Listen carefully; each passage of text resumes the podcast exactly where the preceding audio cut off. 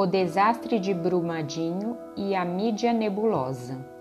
O município de Brumadinho fica próximo à antiga vila de Brumado Velho, nome que o local recebeu devido à grande incidência de brumas pelo período da manhã. A palavra bruma, para quem desconhece, significa nevoeiro, nebulosidade. Nebulosas também são as razões que acabaram provocando a catástrofe que tomou conta das redes sociais em janeiro de 2019, mobilizando debates, discussões, solidariedade e questionamentos. Alguns desses envolvendo a cobertura desastrosa que muitos meios de comunicação fizeram. É notório que grandes catástrofes têm o poder de mobilizar audiências. Em tempos de internet e circulação rápida de notícias, tornam-se assunto corriqueiro, viralizando imagens e dados com grande velocidade.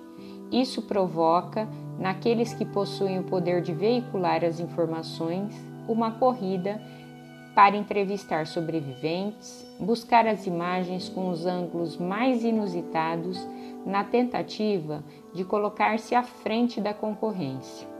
Na ânsia de buscar informações novas e alcançar notoriedade na cobertura, muitos repórteres deixam-se levar pela exploração da dor humana sem preocuparem-se efetivamente com o mínimo respeito pelo entrevistado. Perguntas que exaltam a intensidade de emoções que o outro está vivenciando, como por exemplo, o que significa o desaparecimento de um ente querido, ou ainda se é difícil conter as lágrimas diante da confirmação de uma morte, demonstram um claro despreparo para lidar com questões sensíveis em situações de crise. A imprensa precisa cumprir seu papel de levar a informação de modo mais claro e isento possível. Os limites éticos precisam ser respeitados no que se refere ao trato com sofrimento alheio. Susan Sontag, em seu livro Diante da Dor dos Outros, salienta que as pessoas que acompanhavam o noticiário, no caso referindo-se ao Sarajevo, pouco pendiam sobre a guerra. Não há substituto para a experiência, e essa observação originou as reflexões do seu livro. Retomando essa ideia, nada pode explicar ou mesmo demonstrar a experiência de dor que o outro vive. Podemos, entretanto, ter empatia, mostrar o que ocorre, buscando uma aproximação com o entrevistado de forma correta, ética, para que o público a ser atingido compreenda que, mesmo diante de uma dor que não se pode mensurar, é possível ser capaz de indignar-se a ponto de querer uma efetiva retratação de quem cometeu o erro.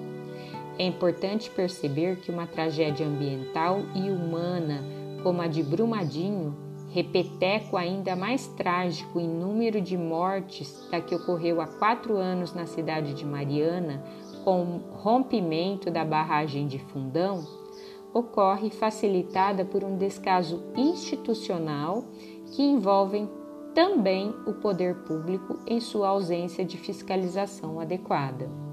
Segundo dados amplamente divulgados pela imprensa brasileira e mundial, o rompimento da barragem de Fundão é considerado o maior desastre industrial do mundo, envolvendo barragens de rejeitos com um volume total despejado de aproximadamente 62 milhões de metros cúbicos. Também foi o responsável pelo maior impacto ambiental da história brasileira. O que ocorreu em Brumadinho não terá o mesmo impacto, porém o número de mortos é superior ao de Mariana.